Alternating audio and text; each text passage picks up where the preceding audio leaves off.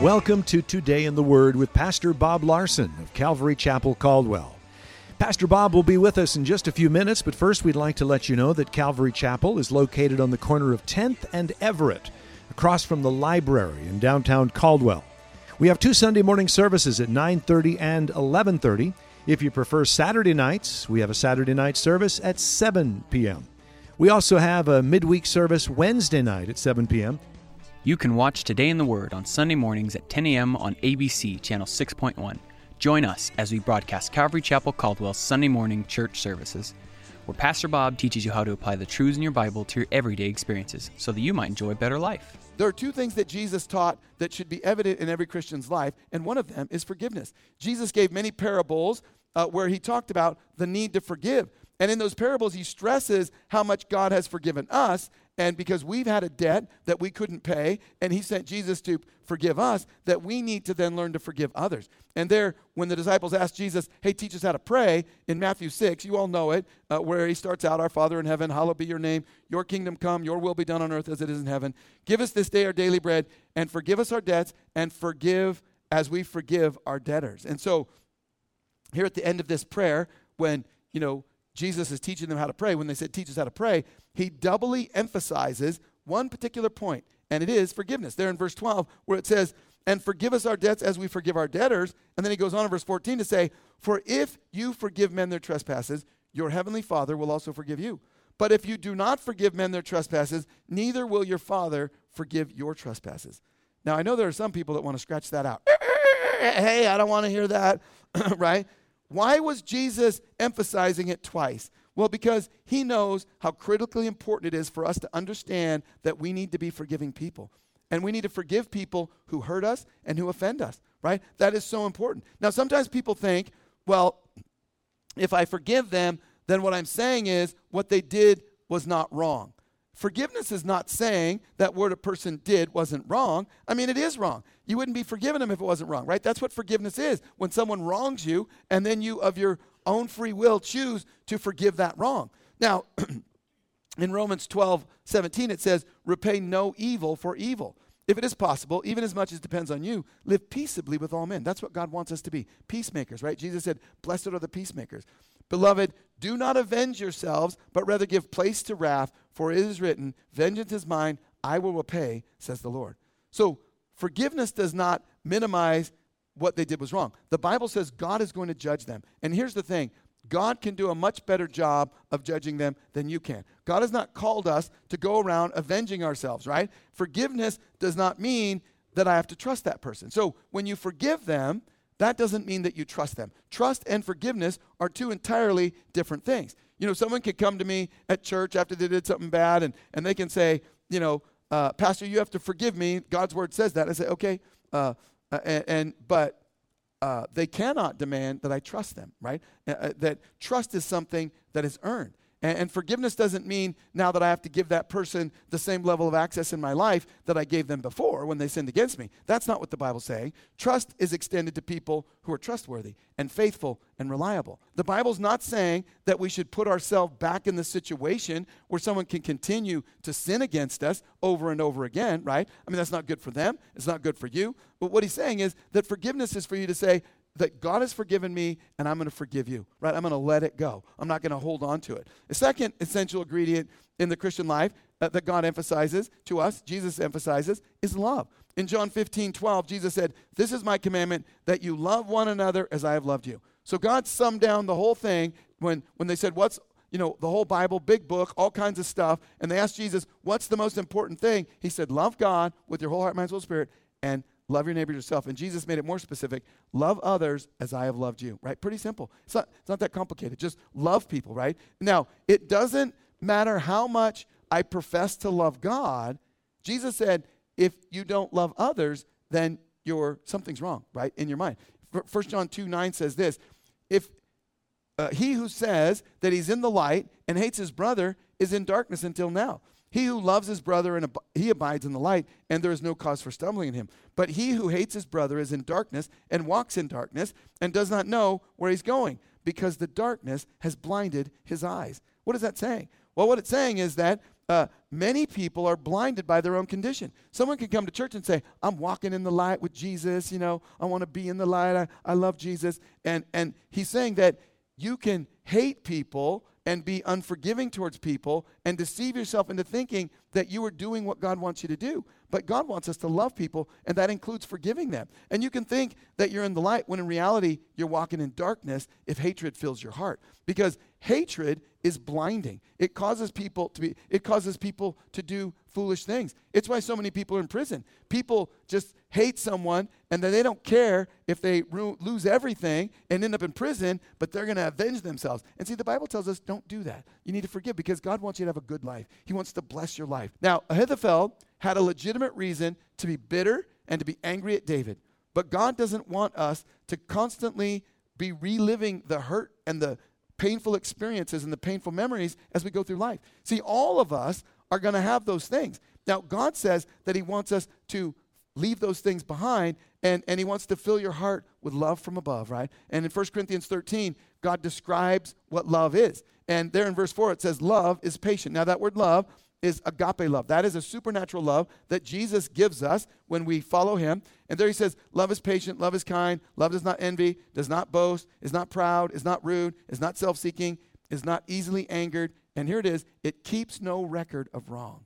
See, the kind of love that God wants you to experience in your life by his supernatural spirit working in your life is agape love that keeps no record of wrong. Now, that seemed wrong to me in my early years of marriage because my wife would say to me, we would, you know, when you first get married, you don't really know what's going on. You're like, what are you doing over there? Anyway, uh, when she would do something, and then I would tell her, well, last week you did this and this and this, and I would, you know, because I had good memory, I would remind her of all the things she'd done wrong in the previous weeks, and then she would quote 1 Corinthians 13 to me and say, well, if you love me, love keeps no record of wrong. And I'm like, that ain't in the Bible. And she's like, yeah, it is. I'll show it to you. And I'd be like, oh, where do you get these verses? You're killing me, right?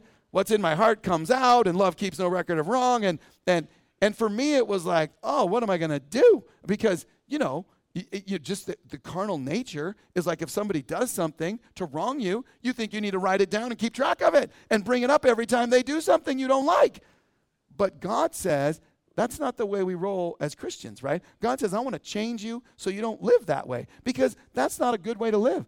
Forgiving people is part of love. Now, sometimes people don't understand love. They think that love is, hey, I love you, baby, because you have a cool truck or whatever. But, but God's love is this unconditional love where you don't keep record of wrong. And, and everybody knows, oh, yeah, I should love people. But God's definition of love says if you love people, your wife, your husband, your kids, your parents, the people you go to church with, then you don't keep track of their wrong, right? It's not part of love. And, and when you forgive someone, you're no longer having to keep track of the wrongs. Now, this is quite freeing because once my wife convinced me that the Bible said that love keeps no record of wrong, then I was like, oh, I have a lot more free mental space now. I don't have to track all of her wrongs.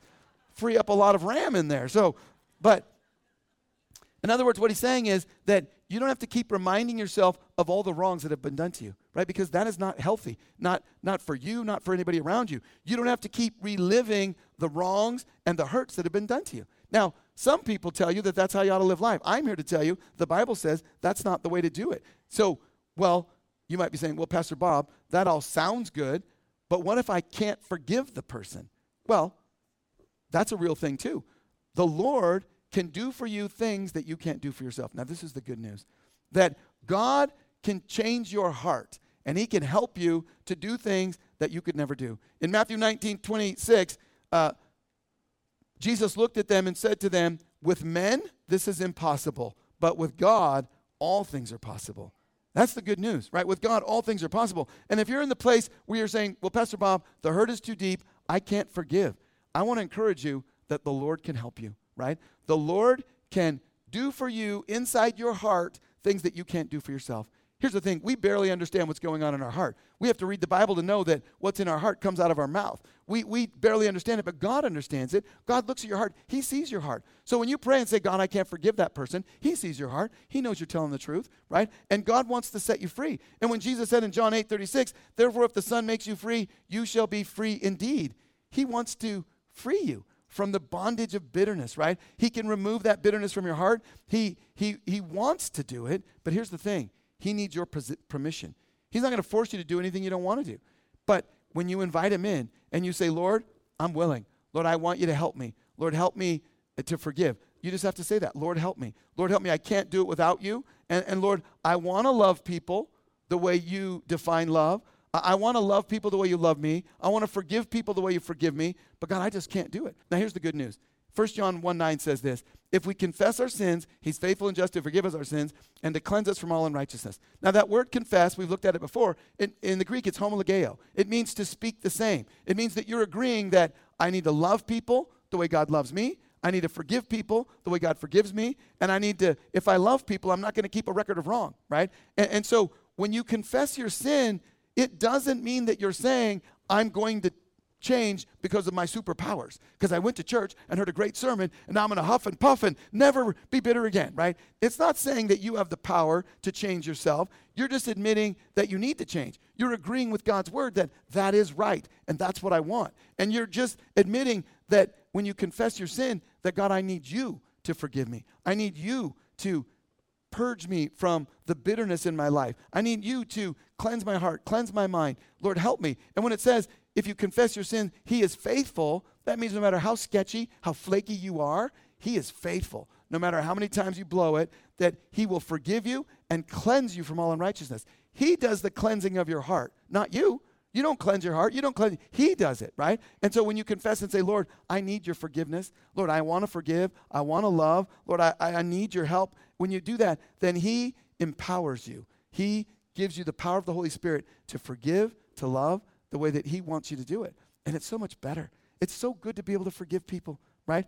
Uh, when someone does you wrong and you can say, hey, that's okay, and you can let it go, life is so much more enjoyable, right? And that's what God wants for you. He wants you to have a blessed life. And, and this is a key ingredient to having a life that's characterized by peace and love and joy, is to, to say, Lord, I can't do it without you. I need your help. And if you've never accepted Jesus in your life, that's the first step, right? To invite Jesus in as your Lord and Savior and to pray and say, Lord, uh, I ask you to come into my life. Help me to fill, fill me with your spirit. Help me to follow you, right? Because here's the thing this world is full of Ahithophels, bitter, angry people, right? And you don't want to become one of them, right? You want to have the Lord change you to be loving and gracious. It's just so much better. Thank you for joining us for Today in the Word.